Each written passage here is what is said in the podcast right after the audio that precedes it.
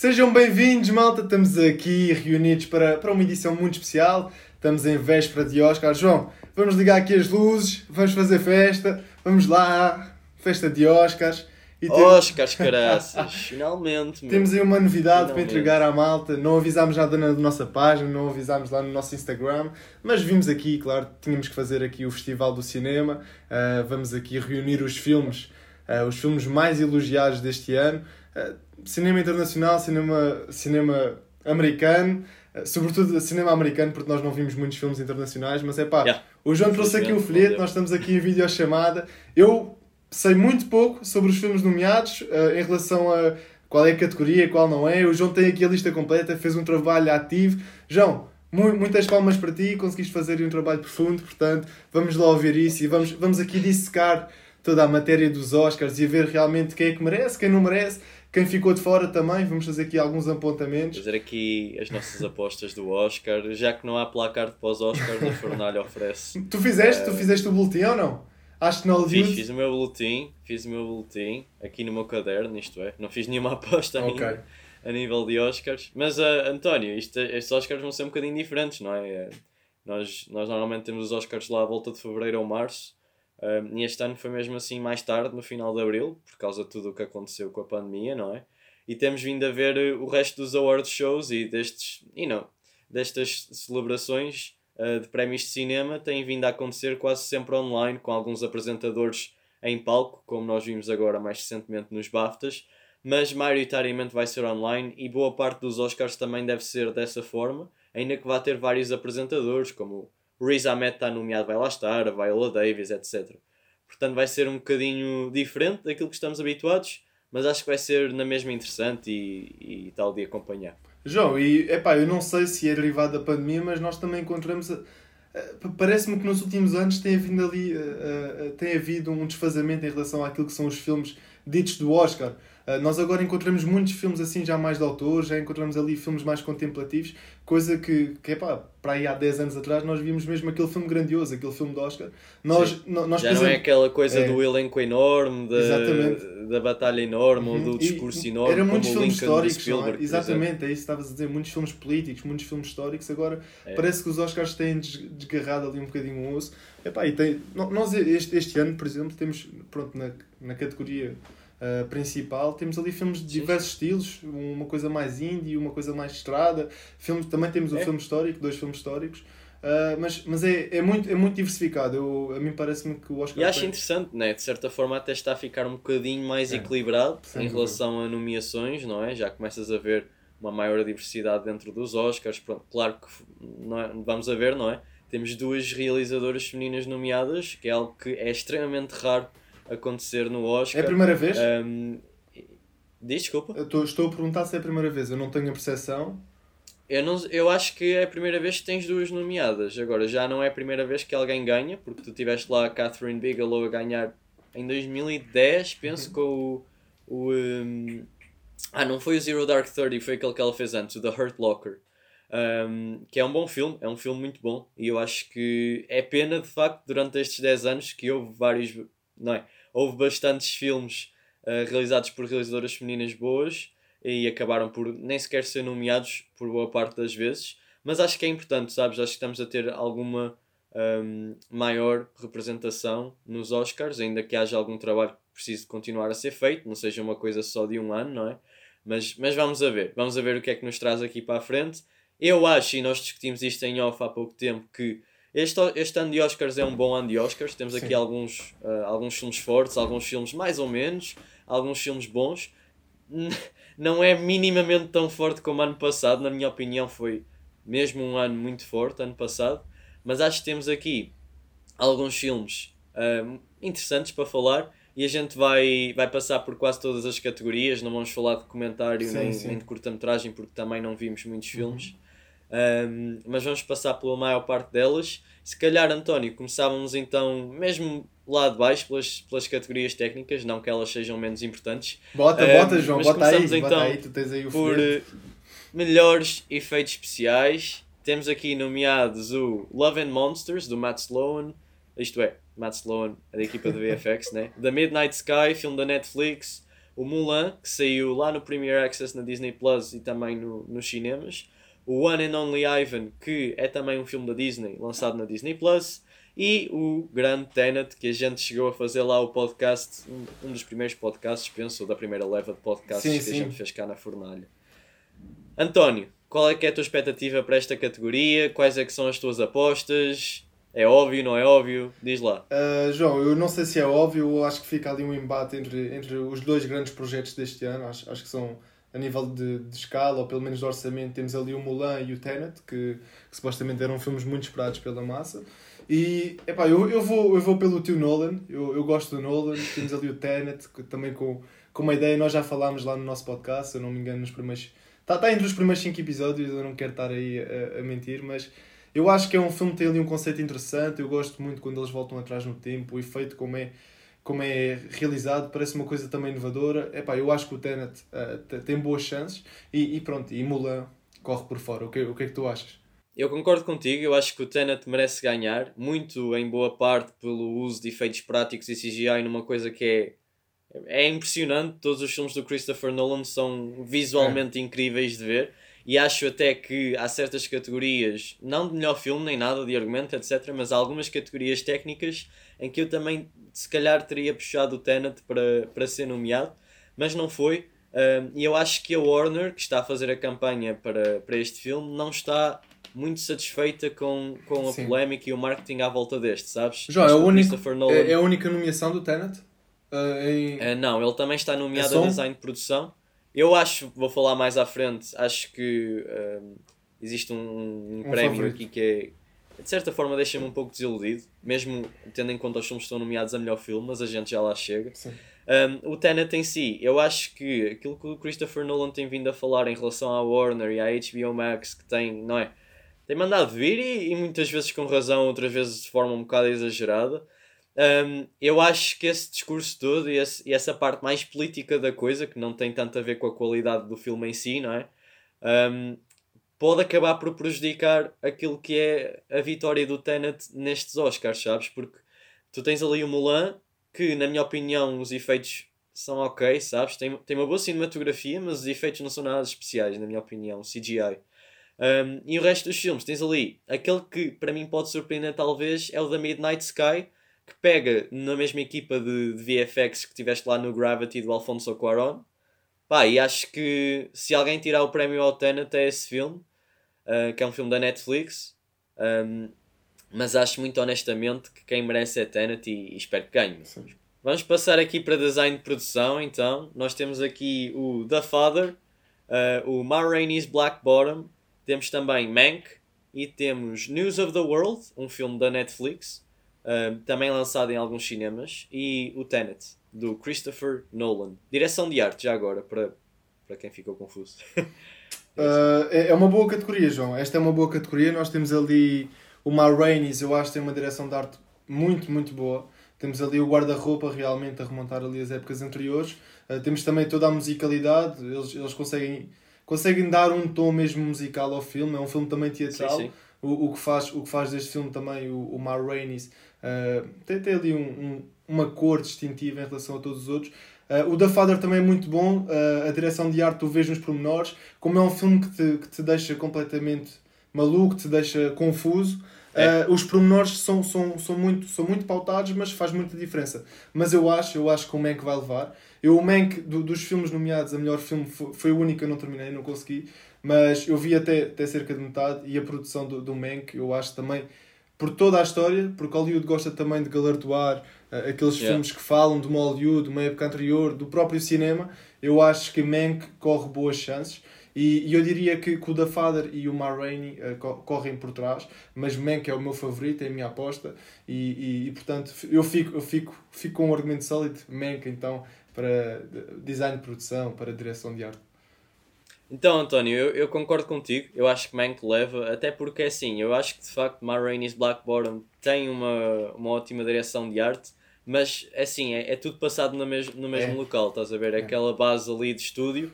E acho que o, o Mank tem uma maior variedade um, de cenários a oferecer e uma ótima reconstrução daquilo que foi Hollywood dos anos 50, estás a ver? E acho que nesse aspecto Acho que o filme de facto merece ganhar, pronto, tem ali uma boa reconstrução.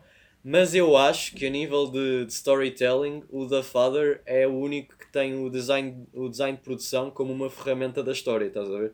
Porque tu reparas ao ver o filme, ah, a casa parece que tem uma forma é. diferente ao longo como tu meves a história. Mesma maneira como e... o Anthony Hopkins se veste, uh, tu vês que a degradação dele vai, vai se efetuando muito tendo em conta os vestimentos. Quando ele já está numa fase sim, muito sim. mais deteriorada, ele começa a estar de pijama. António, mas há uma cena no The Father que aquilo empancou a minha cabeça, que é, tu, há uma cena em específico em que a porta de entrada muda de lugar. É, eu, eu, eu, eu já ouvi falar e... disso, eu não reparei no próprio filme, mas eu vi depois vídeos e, e yeah. Meu, eu, eu quando vi isso eu fiquei é. assustado com, com o filme e com a situação, a gente pode falar mais à frente, uhum. mas claro. eu achei, eu, eu acho que nesse aspecto é um design de produção que é esperto, estás a ver? Um, e que brinca bem com aquilo que é a temática do filme. Portanto, Mank vai levar, mas eu gostaria que levasse o, o da Fada, para, para ser sincero. Ok, nós depois temos, nós estamos nestas categorias de arte, ainda temos melhor maquilhagem e uh, cabelo. Opa, para mim isto é mais uma vez entre Ma Rainey's Black é. Bottom é. e Mank. Sim, eu sim, dava sim. para Mank, porque Ma Rainey's Black Bottom tens ali de facto a Viola Davis, tem um penteado engraçado, pá, pronto, mas não acho que seja tão cheio de floreados como aquilo que tu vês no Mank e na, na extravagância lá de Hollywood, estás a ver? Um, acho que é mais diverso e por esse aspecto acho que pode ganhar. Pronto, mas isso é. é eu vou, tu, tu vais apostar no Mank, eu aqui uh, vou, vou, dar o, o, voto de confiança a Ma Rainey. Ah, ok, ok, ok. Está a ficar, tá a ficar mais quente. Nós depois tá no final, nós depois quando então. acabarem os Oscars, metemos lá os acertos e os errados do João e do, do António lá no Instagram. Por isso sigam-nos lá e vão ver o verdito dos Oscars. Para, para depois não. o António a levar uma coisa. Fatality. Vamos comentar assim de forma um bocadinho mais leve o, o melhor filme internacional. Eu não vi nenhum, o António viu Another Round. Uh, eu queria só marcar aqui que gosto muito do realizador. Vi o, o trabalho anterior dele com Mads Mikkelsen, que é o The Hunt, e acho um filme espetacular. Um, e pelo facto também de estar nomeado a melhor realizador, eu acho que é mais que claro que, que o Another Round vai vencer este Oscar, António. Ah, eu espero bem que sim, João. Não vi os outros filmes também, mas epá, é, é um filme extraordinário. É um dos melhores filmes deste ano, o, o Another Round, o Druk, também como eles como se fala, é um filme finlandês, se eu não me engano, é finlandês. Eu não quero estar aqui a, a dizer errado, mas, mas é pronto. É da é um Dinamarca filme. o filme. É, é, é se calhar é dinamarquês, exatamente. É, é protagonizado pelo Mads Mikkelsen e epá, aquilo vai pegar ali num, numa história completamente maluca. Eles pegam numa teoria de um, de um psicanalista ou de um, de um psicólogo em que o ser humano nasce genuinamente com menos 0,5% de álcool e para nós equilibrarmos os valores, para termos uma, uma vida mais prazerosa, digamos assim, menos infeliz, eh, nós deveríamos equilibrar os, os valores. E então aquilo, o filme todo vai se basear em torno de quatro professores, quatro professores de uma escola certo. lá da Dinamarca, e eles vão testar esta teoria. Bem, mas como o filme se desenvolve, as consequências que tem, o filme não é moralista, atenção, toca, na, toca uma pontinha uh, no, na questão do álcool e os malefícios do álcool, mas ele não quer ser moralista. É um filme esteticamente muito bonito, a própria teoria do filme é muito, muito boa e é um filme que traz um clima, uma sensação que tu te sentes completamente envolvido. Tu percebes a sensualidade do álcool, tu percebes também porque é que por vezes sabe bem beber uma cerveja ou porque é que a malta realmente aprecia uh, o, o álcool, mas também mostra depois que, que é a solidão. Ele retrata muito bem a solidão do Mads Mikkelsen, que ele é uma pessoa muito monótona, e então tu, tu vês uma evolução muito gradativa, é tudo feito de uma maneira muito natural, tu importas-te com cada elemento. Olha, é, é um filme brutal, vocês vejam se tiverem a oportunidade. Uh, vale mesmo muito, muito a pena, só para ser breve, nós também não temos muito tempo. Mas, mas fica aqui a dica: uh, Druk, Another Round, é um dos melhores filmes deste ano. E, e sinceramente, João, cabia na cabia na lista de, de, de melhores filmes para mim. Eu quero imenso ver o Another Round, já estou já à espera, por acaso um, já, já devia ter visto, mas ainda não tive a oportunidade, mas o meu voto também fica, também fica para o filme. E passamos aqui, António, para melhor edição. Uh. Um, neste filme temos The Father, uh, Nomadland, temos Promising Young Woman, uh, Sound of Metal e The Trial of the Chicago 7. António, um, eu não sei porque é que o Promising Young Woman está nomeado nesta categoria em específico. Eu não acho que seja um filme que, que se marque muito por, é. por, uma edição. Percebes? Aliás, eu, eu se calhar até punha aqui o Tenet, por exemplo, tem uma edição muito mais vibrante. E até, até o próprio Judas and the Black mais. Messiah, eu acho que, que é mais bem conseguida a edição do Judas and the Black Messiah. Eu pelo menos acho, acho que é normal. É tanto um como o outro, acho que não ficavam aqui, para ser sincero. Um, mas eu, assim, vendo, vendo os filmes todos que aqui estão, o único que me surpreendeu assim mais pela sua edição foi, foi mesmo o Trial of the Chicago 7, que suporta muito bem aquilo que é o estilo do Aaron Sorkin, que ele já faz aquilo desde, o, desde a rede social, que é aquela coisa de estares a contar uma, uma história, não é? E depois passares para a outra cena, passares do tribunal para a luta lá fora, como se fosse uma coisa uma coisa mesmo muito dinâmica, estás a ver? Eu acho que o filme é muito, muito bem montado. Um, vindo a ganhar também, alguns João. prémios também. Intercalas entre eventos que... reais, as próprias imagens de eventos reais com as imagens que se passam no filme. É, é, Sim, é uma, é, é muito bem intercalado. Mas João, sabes, sabes, uma coisa? Eu, eu fiquei mais surpreendido com, com a montagem do The Father.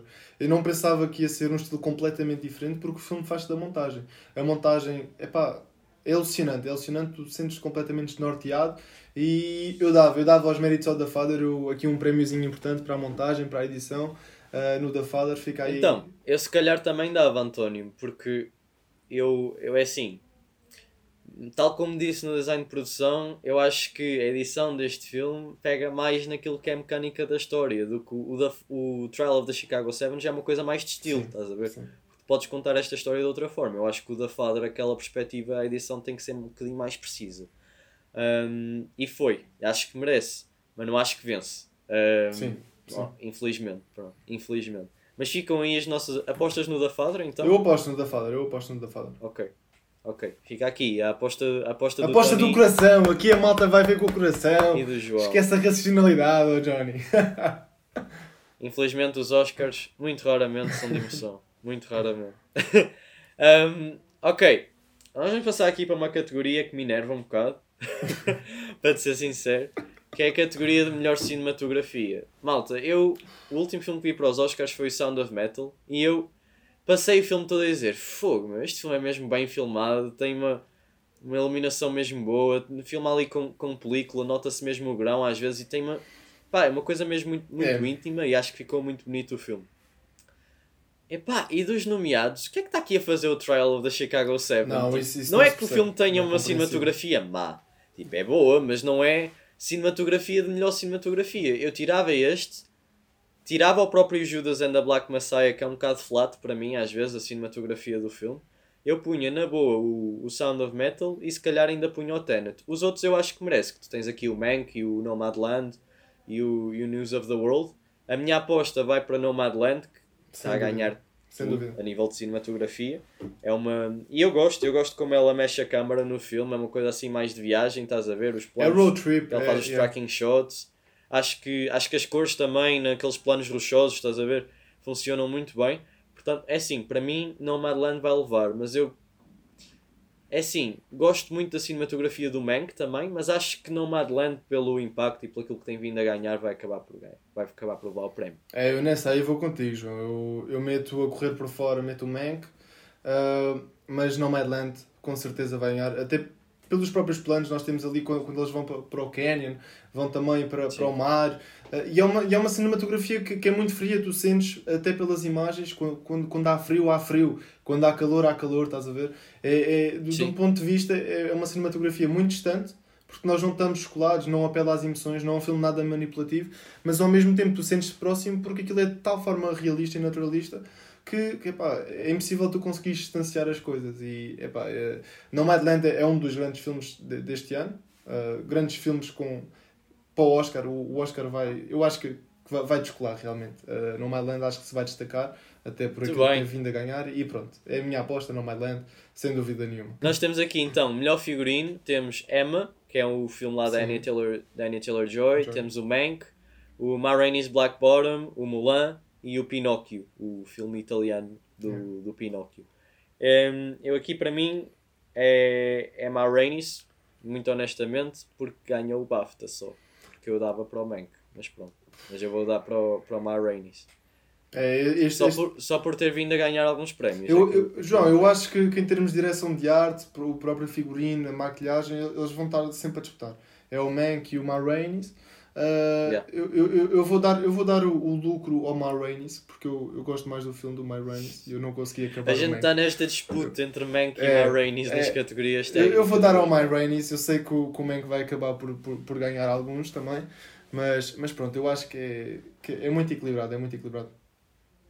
Muito bem.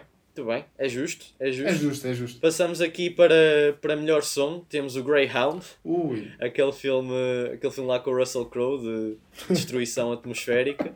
Temos o, o Mank, o News of the World, o Soul e o Sound of Metal. Já, Já está aqui é o Christopher Nolan a chorar que, que o seu filme não está nomeado a melhor som. Então, ninguém, ouvia, oh, João, ninguém ouvia nada, ninguém percebia o que, é que as pessoas nada, estavam a dizer. Né? Ninguém ouvia nada. Opa, eu aqui é é fácil, para mim é Poupa Sound of tempo. Metal. Acho Poupa que não há. Até a própria experiência do filme Sound of Metal uh, não, não se conseguia fazer sem o som. Quando, é, é genial o jogo. A sacada que eles tiveram, quando eles abafam o som, quando ele fica surdo. Eu não quero dar spoiler, mas pronto, é, é no fundo a história do filme. Tu sentes-te sentes confuso com o personagem, pá, uma pessoa que toca bateria, yeah, yeah, vê-se complet... sons todos abafados. Fónix, mas o que é que se passa? Estes sons estão todos estranhos. Eh, o som é é, António, é assim, é uma das eu acho que, que é o único Oscar que leva é este, sabes? Eu acho que só leva este Oscar, uh, o Sound of Metal. Não acho Sim. que leve mais nada. Não que não mereça, mas eu acho que não leva mais nada. E acho que é o Oscar que ele merece ganhar, porque de facto o som neste filme é uma coisa diferente de muita coisa que eu tenho pelo menos visto recentemente a nível de som. E é uma coisa que eu queria ressaltar também é que este é o primeiro ano em que tu não tens edição de som e mixagem de som. Sim. A categoria passou toda para uma um, ou seja, eles perceberam que o gajo que faz uma é uma equipa, percebes? Eu acho muito honestamente que, e eu já comentei isto contigo, acho eu, eu acho que deviam ser duas categorias na mesma. Pronto, porque não é a mesma pessoa a fazer o trabalho muitas vezes. João, eu, eu acho que levava Porém, os dois. Eu acho que levava os dois, sinceramente. Eu também, eu também não vejo aqui mais nada que pudesse competir, estás a ver? Se calhar é por isso que eles também acabaram por perceber que quem ganhava um costumava ganhar o outro e acabaram por meter tudo na mesma categoria que é uma cerimónia grande e acaba por demorar muito tempo também. João, eu vou ser sincero, eu, eu, para mim este, este era o. eu não quero dizer isto aqui em público, mas este para mim era a nomeação poupa-tempo da história que eu eh, descartava sempre. Ah, isto não interessa para nada, estás a ver? E, e com o filme Sound Opa, of é Metal. É assim, e com é... o filme Sound of Metal fez-me reformular um bocado. Epá, realmente o som é bastante importante. E, e, e o Sound of Metal, quando sim, ganhar, sim. porque vai ganhar este Oscar, vai, vai também fazer aquele aquele mecanismo que é realmente isto é, é um Oscar que não se pode descartar. É uma coisa importante yeah. e é uma das coisas mais importantes do filme para, ele resultar. Portanto, é um Oscar sub, super valorizado uh, neste ano. Eu acho que é, é genial. Eu acho que é genial. É uma das melhores coisas que eu vi feitas com som no cinema. Passamos então para melhor banda sonora. Uhum. Temos aqui o The Five Bloods, uhum. do Terence Blanchard. Olha, João, soltei a lágrima. Eu não vi The Five Bloods, mas podes soltar aí uma lágrima porque o nosso Spike Lee acho que poderia estar em outros, em outros patamares, não? É, é, o filme é melhor do que alguns daqueles que estão nomeados, também da Netflix, mas sabes, saiu, saiu mais, tar mais tarde, desculpa, saiu mais cedo, sim, saiu em junho. Sim. Acabou se calhar por esmorecer a conversa em relação ao filme e a Netflix também se calhar tinha, tinha tantos filmes para apostar no Oscar, a Netflix este ano. Um, eles lideram a, a, o número de nomeações, não é? Aliás, o Mank é o filme que mais está nomeado, tem 10 nomeações. Um, muito em comparação com aquilo que é o The Irishman do ano passado, também tinha 10 e não vai levar quase nada, que foi o que aconteceu. Um, vai ficar-se mais pelas categorias técnicas. Eu, aqui tu tens o, o The Five Bloods, não é? O Mank e o Soul, que têm os mesmos, a mesma malta a trabalhar, que é o Trent Reznor e o Atticus Ross, aqui com duas nomeações. O News of the World uh, e o Minari. É assim, eu, eu para mim é Soul a nível de banda sonora, tá? Eu acho que é Soul que vai ganhar. Minari é interessante e tal, mas eu acho que Soul é aquela. Não me dando. É, eu, mas eu acho que Soul não, não tem muita é, competição, sinceramente. Eu também acho que é poupa tempo. Porém, eu acho que Tenet devia estar nomeado. Um, e não está. É um filme que se calhar o som em si, não é? Da, do diálogo, etc., podia ser melhor mas a banda sonora tem um trabalho excelente, não é? De fazer aquela coisa de virar a música ao contrário, praticamente, né? E tentar fazer uma banda sonora dessa forma. Eu acho que. Pá, peço desculpa ao compositor, não me lembro agora do nome dele. Ludwig mas qualquer eu... coisa, não é? Eu não, não me recordo agora, mas tem o um nome. É alemão o gajo ou, ou não? Ou estou equivocado? Não é o Hans Zimmer, é, é outro gajo é que fez a banda sonora sim, do Tenet. Eu peço desculpa, não me lembro agora do, do nome do, do artista. Eu posso procurar aqui. Mas é o Ludwig Göransson que faz a banda é, sonora da Mandalorian também. Exatamente. É isso Um, o Ludwig eu acho que devia estar aqui nomeado, não está. Mas pronto, é assim, a minha aposta, António, é Soul. Mas também gosto de Mank e de Minari, para ser sincero, Sim. nível de banda sonora aqui. É Soul, Soul e passa à frente. Ok. ok. Pois é, António, então passamos agora aqui para uma categoria um bocadinho mais pesada. Passamos para melhor argumento original. Eu sei que eu e tu temos aqui alguma discórdia em relação a esta categoria. É sim, António. Um, eu acho que nesta categoria eles vão dar o prémio para Promising Young Woman, para a Emerald Fennel. Ela tem vindo a ganhar, ela ganhou o BAFTA, ganhou o Globo. Eu sei que o Globo é uma. Não é, normalmente até não é um bom indicador, mas ganhou o BAFTA.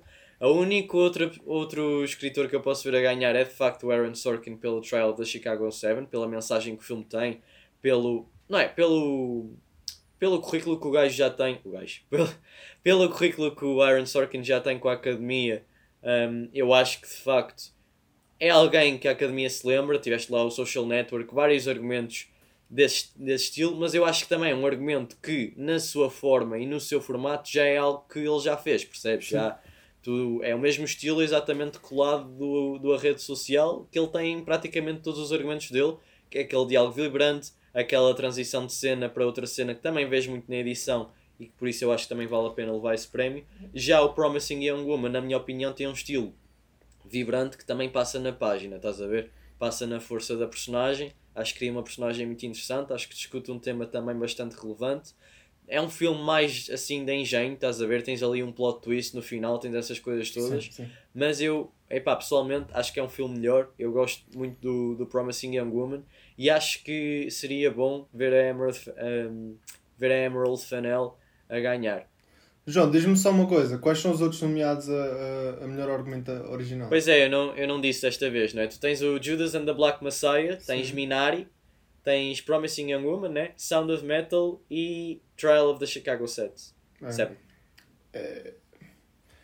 Sim, eu acho que vai ficar entre Promising Young Woman, vai ficar entre Trial of the Chicago, o Chat de Chicago. Eu gosto, eu gosto do argumento do. Eu, eu vou me distanciar aqui um bocadinho, eu gosto do argumento do Sound of Metal. Eu acho que o argumento do, do Judas and the Black Messiah é bastante bom. Hum. É, é, frio, é distante, uh, mas eu. Epá, eu achei o Promising Young Woman às vezes demasiado manipulativo, isto é. Um, por vezes o argumento condiciona muito a opção de escolha do espectador. Entendes o que é que eu estou a dizer? Eu sei que é o estilo do filme, o filme tem aquela vibe um bocadinho mais pulp, um bocadinho mais, mais cult. Eh, é um filme pop, mas é um filme muito instigante. Eu, quando estava a ver, realmente, eu acabei o filme sem, sem assoar. É um filme que te, tu entras na aventura epá, e nunca mais sais de lá. Tem ali um mistério, tem isso tudo. Dito isto, eu acho que o, que o Chat de Chicago é o que tem ali o argumento mais arranjadinho. Eu acho que os diálogos são. O filme tem um bom humor, uh, e, e provém também dos diálogos. Eu, acho que, eu acho que o ritmo do filme também sofre muito daquilo que é, que é o, o argumento. E o argumento é bom, portanto, o, ri, o ritmo do filme degusta-se muito bem à, à, conta disso. Portanto, eu vou dar aqui, vou dar aqui o meu, o meu avante uh, uh, ao, ao Chat de Chicago. Eu acho que é um filme também que o diálogo é um bocadinho mais amarradinho, é um bocadinho mais complexo. Às vezes é perfeitinho demais, não parece que os atores falam de uma forma muito natural. Mas eu gosto mais realmente, enquanto argumento, eu gosto mais do filme Promising Young Woman, uh, ainda com, com algumas achegas. Eu acho que o texto às vezes é um bocado bidimensional e já chegamos lá. Mas eu vou dar aqui o meu avante, vai, vai, vai para Trial of the Chicago uh, e, e Promising Young Woman, como tu disseste, eu acho que eu acho que vai correr por trás. Nós fizemos aqui a transição. Tu achas que, o, que os cheques de Chicago correm por trás? Eu acho que os cheques de Chicago correm por trás. Eu acho que está claro, para ser sincero. Mas, yeah, hum, vamos, vamos ver, vamos ver. ver. Vamos ver. Eu acho que neste aspecto está bastante claro. Um, ah, e João, então para... só uma ressalva. Eu, o argumento Minari também para Hollywood eh, não seria, não seria um escândalo se ganhasse. Não, eu acho que, que Minari nada. é interessante. Minari é interessante porque pega num, num argumento de um realizador que é quase autobiográfico é. neste filme. É? Ele está de certa forma a contar aquilo que é a história dele. Também é assim, é uma história que eu não acho que seja muito original, para ser sincero. É sim, sim, a sim, história sim. de uma família estrangeira a perseguir o sonho americano. Tens a vertente de serem ah. coreanos. Tens a vertente, a vertente de serem coreanos e querer também transmitir não, Sim, lá está. É a família Unidos. estrangeira a perseguir o sonho é. americano, né?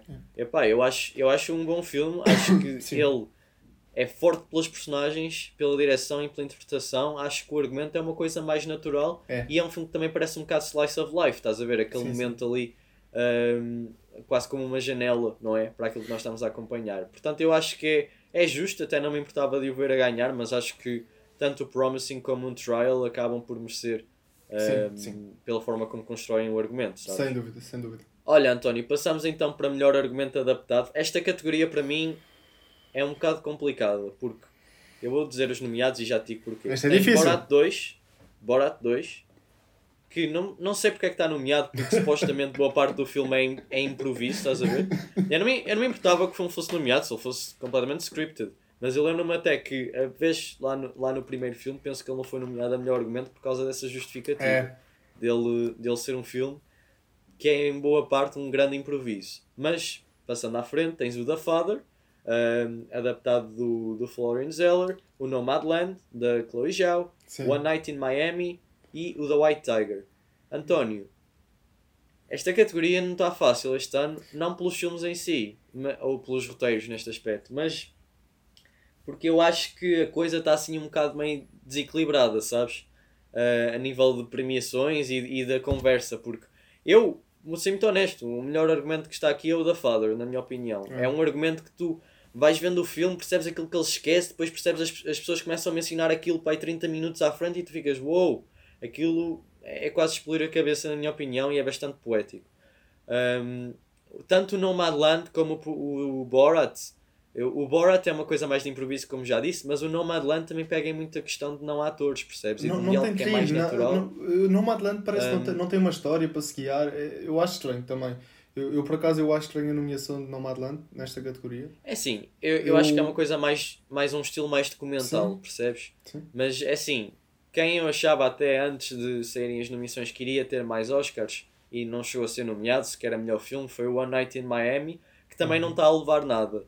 Sem dúvida. Vou, vou dizer aqui uma coisa e isto pode parecer bastante estranho. Eu aposto em The Father, mas não me surpreende se Borat ou Nomadland ganharem. Porque Borat tem uma mensagem muito presente. Eu não vi o filme, mas eu conheço a história do filme e tem uma mensagem muito presente naquilo que foram as eleições americanas. É. Um, e o Nomadland também pelo, pelo estilo e pela história e muito mais pelo conceito em si do que propriamente do argumento. Agora, por favor, deem o Oscar da Fada, a sério. Um, por favor. Esta categoria eu, eu não vi dois filmes. Não vi One Night in Miami, eu tenho aqui para ver. E também não vi o Tigre Branco, que julgo eu está na Netflix. Um, Sim. Eu, devem ser filmes que eu gosto. Uh, One Night in Miami, eu acho que, até pela história, como reúne ali grandes celebridades da cultura ativista uh, americana, ali também a luta pelos direitos uh, dos, da, da, dos negros e tem, tem, tem, ali uma vertente racial, social muito, muito forte. Eu acho que tem, tem, tem assim umas hipóteses funestas ali muito, muito ali muito modestas, modestas é, é, é, muito, modestas. é muito é muito modesto mas, mas eu concordo contigo. Da Father era um crime não ganhar. O, o, os diálogos são. O filme é um grande eh, monólogo. É um grande monólogo com, com a filha e com o pai. Eh, monólogos da filha, monólogos do pai, do Anthony Hopkins. Epá, e eu acho que o filme também se faz muito pelo texto. Eh, ele, ele ali, maluquinho, a repetir as mesmas coisas e, e, e é interpretado de uma maneira genial. Portanto, Sim. é o caso em que se desse a um ator mal escolhido, o argumento não tinha a mesma elevação mas como o argumento tem o argumento é bom, mas é interpretado por uma pessoa genial, uh, leva mais 10 pontos, estás a ver? Eu acho realmente que, que da Fadra vai levar e, e, merece levar, porque é, é muito natural, é, é, muito, é muito bom. É muito bom este filme.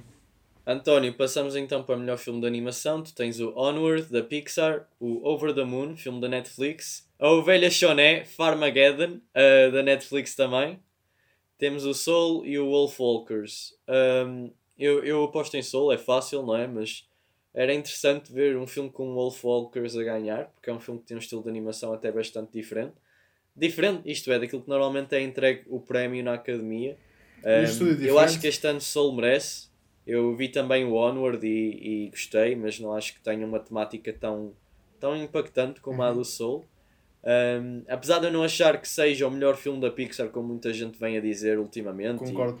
E, e põe um filme no, num pedestal, acho que é um bom filme.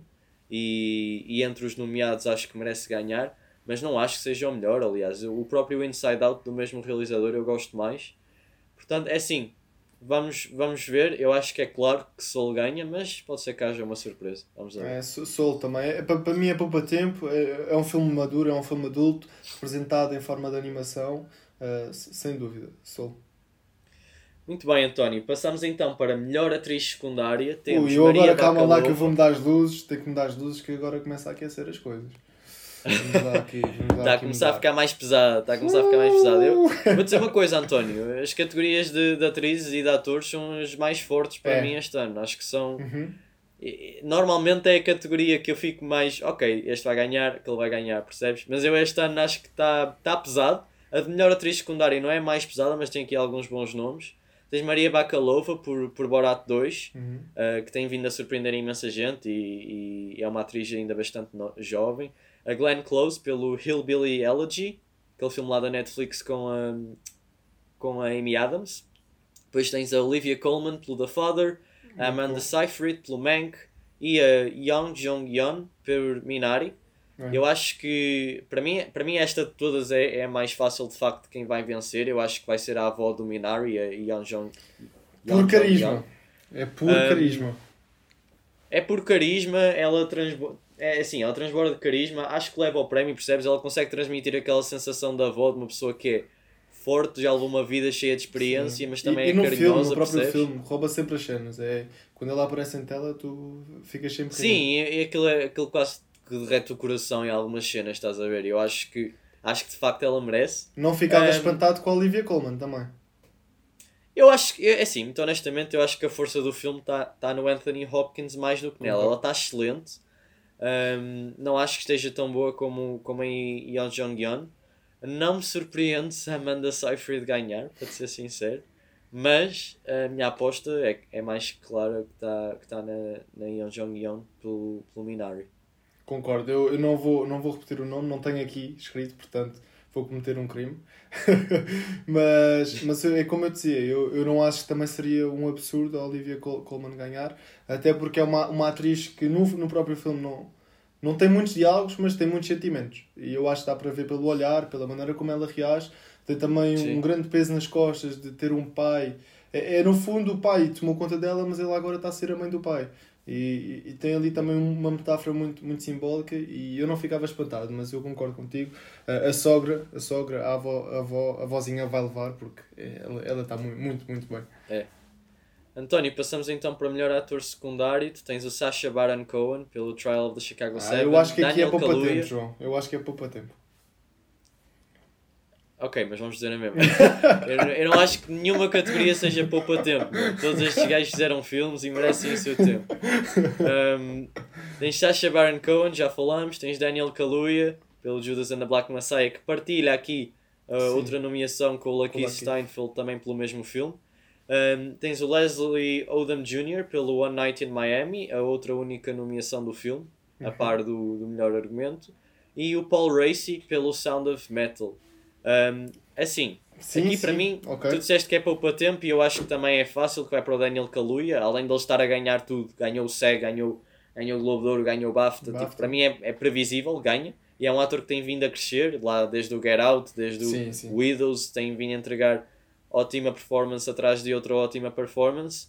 Um, e é a minha aposta. Agora, eu gosto muito do Paul Racing no Sound of Metal, sabes? Eu acho que ele faz ali uma personagem que é é forte, mas também parece quase um mentor às vezes, sabes? Tem uma, uma postura muito, muito calma, entendes?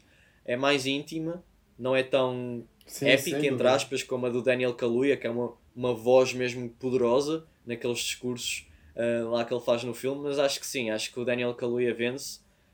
Uma pequena hipótese de ir para o Paul Racy, mas duvido imenso. Duvido imenso. É, eu, eu... Vai, vai, vai para o Kaluuya. O Kaluuya te... neste filme está formidável. Eu acho que tá. O Lucky também está bem, mas o.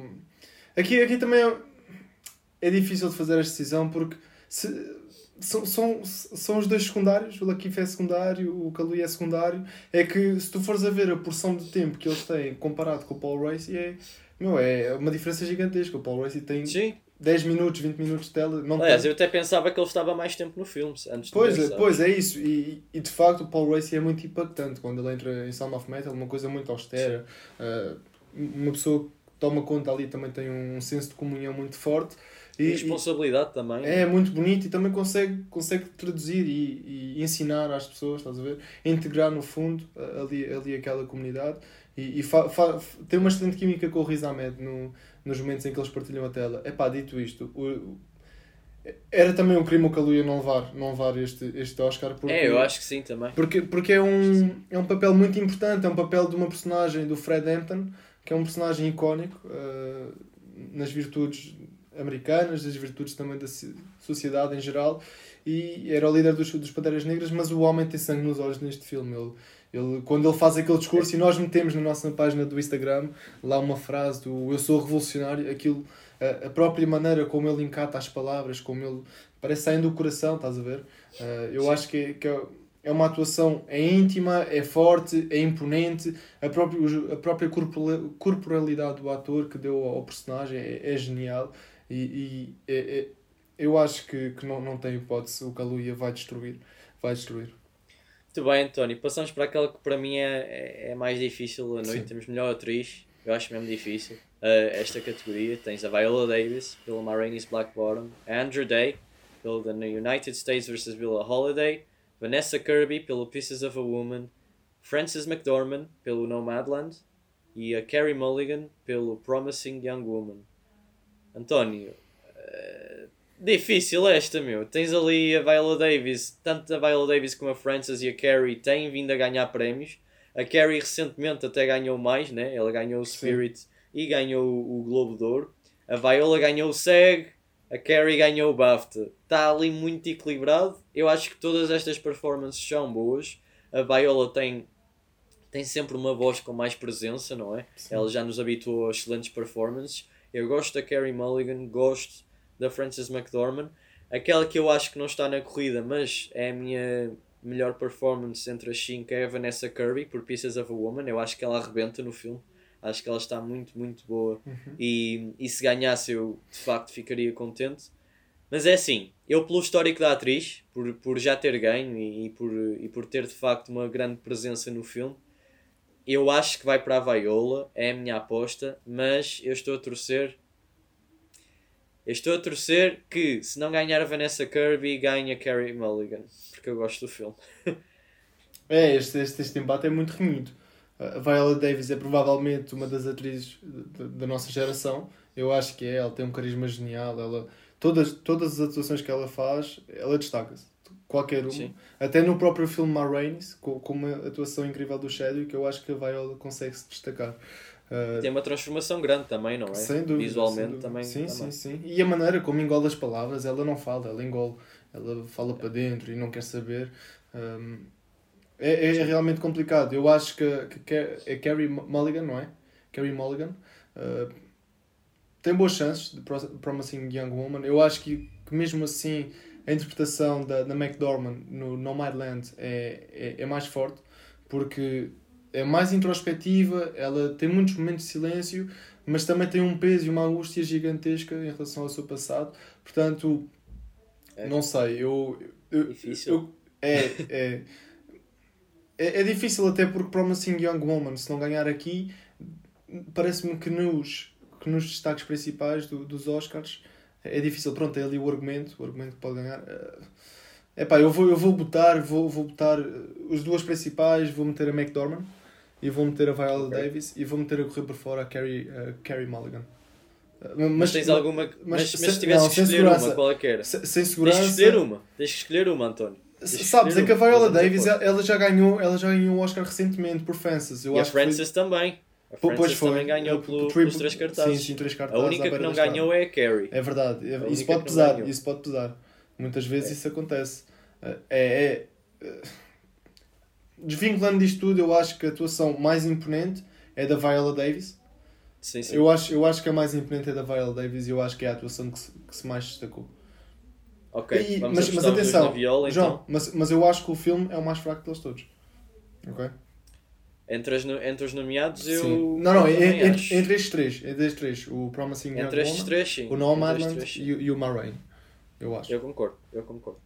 Passamos então para outra categoria importante, que é a categoria de melhor, melhor ator. Uh, temos Sim. Riz Ahmed por Sound of Metal, Chadwick Boseman por Ma Rainey's Black Bottom, Anthony Hopkins por The Father, Gary Oldman por Mank e Stephen Young por Minari. António, todos, todos são bons aqui, todos. é impressionante, acho que é uma categoria muito forte. Um, Riz Ahmed está muito bem, uh, o, o, Gary Oldman também está bem num filme que, que não é o melhor do, do, entre os nomeados, mas ele faz uma boa performance, ele está sempre bem. Aqui. um, pronto, mas isto para dizer o quê? É assim, aquilo que parece mais previsível é que o Chadwick Boseman de facto uh, vai ganhar o Oscar. Ele, já, ele ganhou o SAG póstumo, ganhou o Globo de Ouro póstumo, ele de facto faleceu um, em agosto do ano passado e pode ser que, que seja um prémio que vá cimentar uh, o seu legado e a sua carreira e eu ficaria contente de facto se ele recebesse o prémio porém há aqui uma performance que eu acho que merece levar o prémio e acho que tem, é, tem mais força, tem maior impacto que é a performance do Anthony Hopkins no The Father eu acho que é uma performance que é a melhor da carreira dele. Ele já ganhou um Oscar pelo Silêncio dos Inocentes, o que pode também pesar na conversa, como nós já falamos há bocado. Uh, ganhou esse Oscar apenas com 15 minutos em tela, já agora, de melhor ator secundário, mas é assim, uh, eu acho que é a performance da carreira dele, é poética, é frágil, o gajo nós sentimos pena dele, nós, nós, nós ficamos confusos com ele no filme.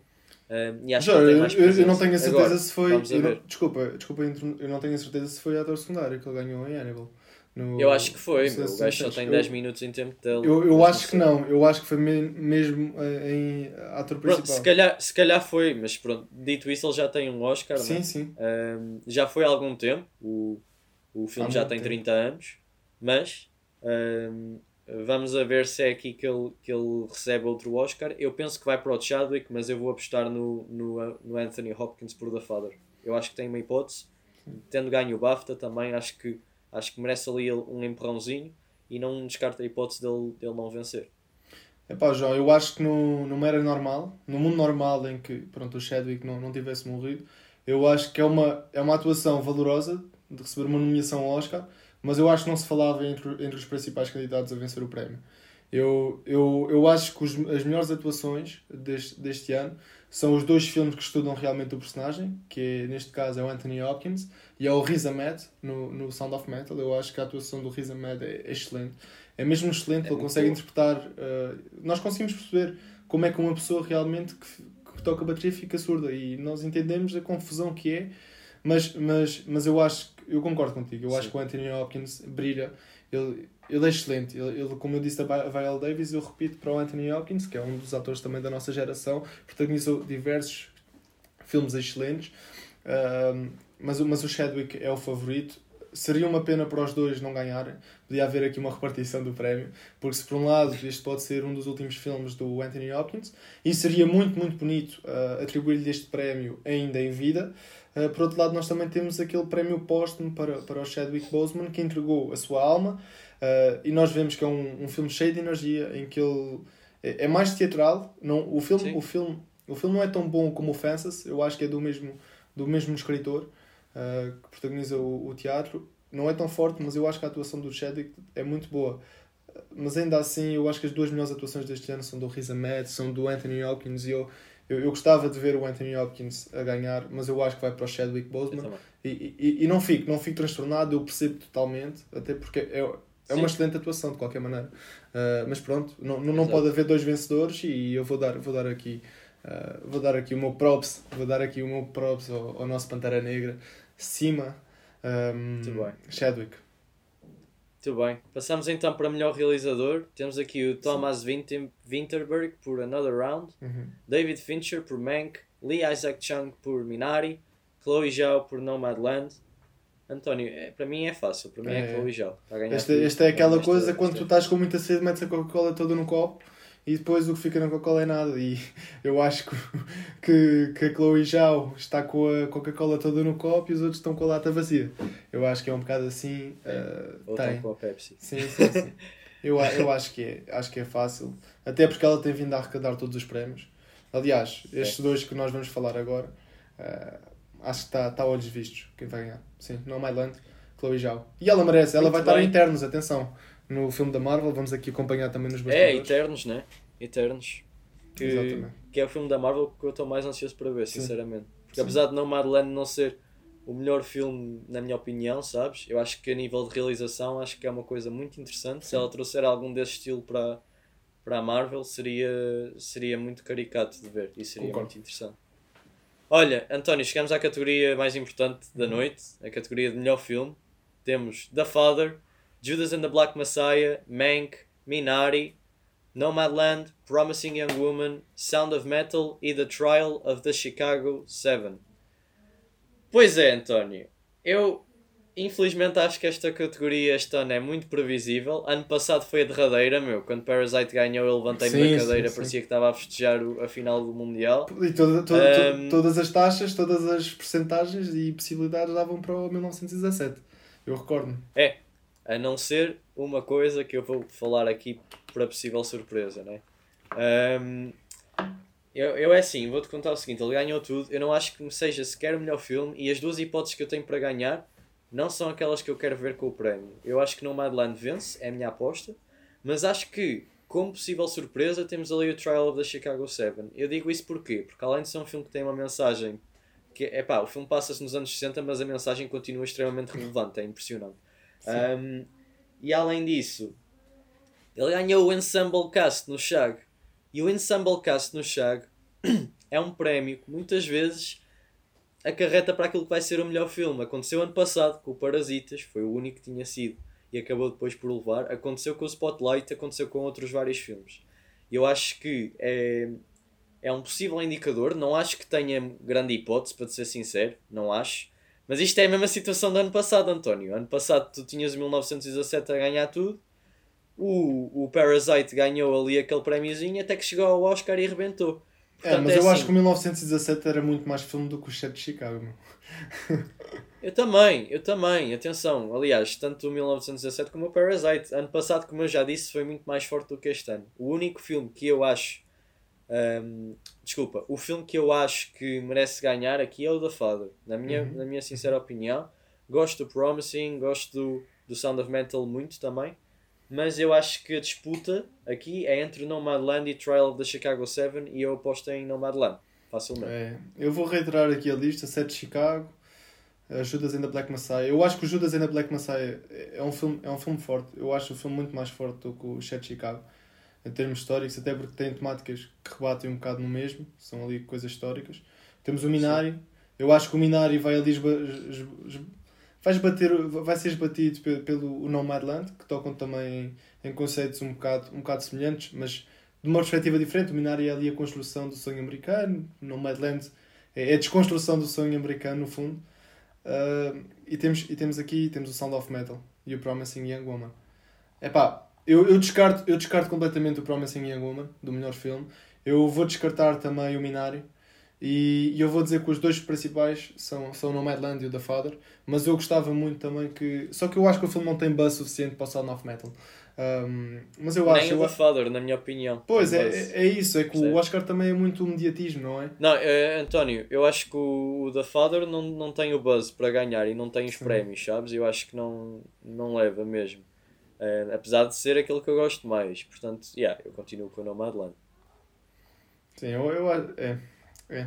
No, no Madland é, é, é, muito provável, é muito provável até pela crítica que faz, faz ali também ao consumismo, ao capitalismo.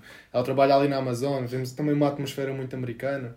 Uh, fala Sim. também ali um bocado da crise de 2008 e como as pessoas foram, foram postas de lado e deram as grandes empresas deram um chute no cu e as pessoas que, que pronto, no fundo se façam à vida e então é um filme também que é, que é importante, João. Uh, convém dizer isto, eu acho que é um filme muito importante à semelhança é. também do Promising Young Woman, eu acho que tem ali também mensagens muito importantes, que é as pessoas começarem também a compreender outros estilos de vida, estás a ver? Uh, no, no caso do Nomadland, as pessoas também. Não há muitos filmes que falem de, desta road trip, de uma pessoa que é desapegada dos bens materiais, que só abraça aquilo que é necessário. Eu acho que a temática do Nomadland, do, do ponto de vista, se tu fores a ver conceptual, das, coisas, das metáforas envolvidas no filme, é um filme que vai ganhando com, com o tempo. Estás a ver? E então, é, eu, eu acho que Nomadland, sem, sem, sem muita hesitação, vai ganhar. E, e, e justamente, se calhar, é o filme também mais equilibrado, estás a ver?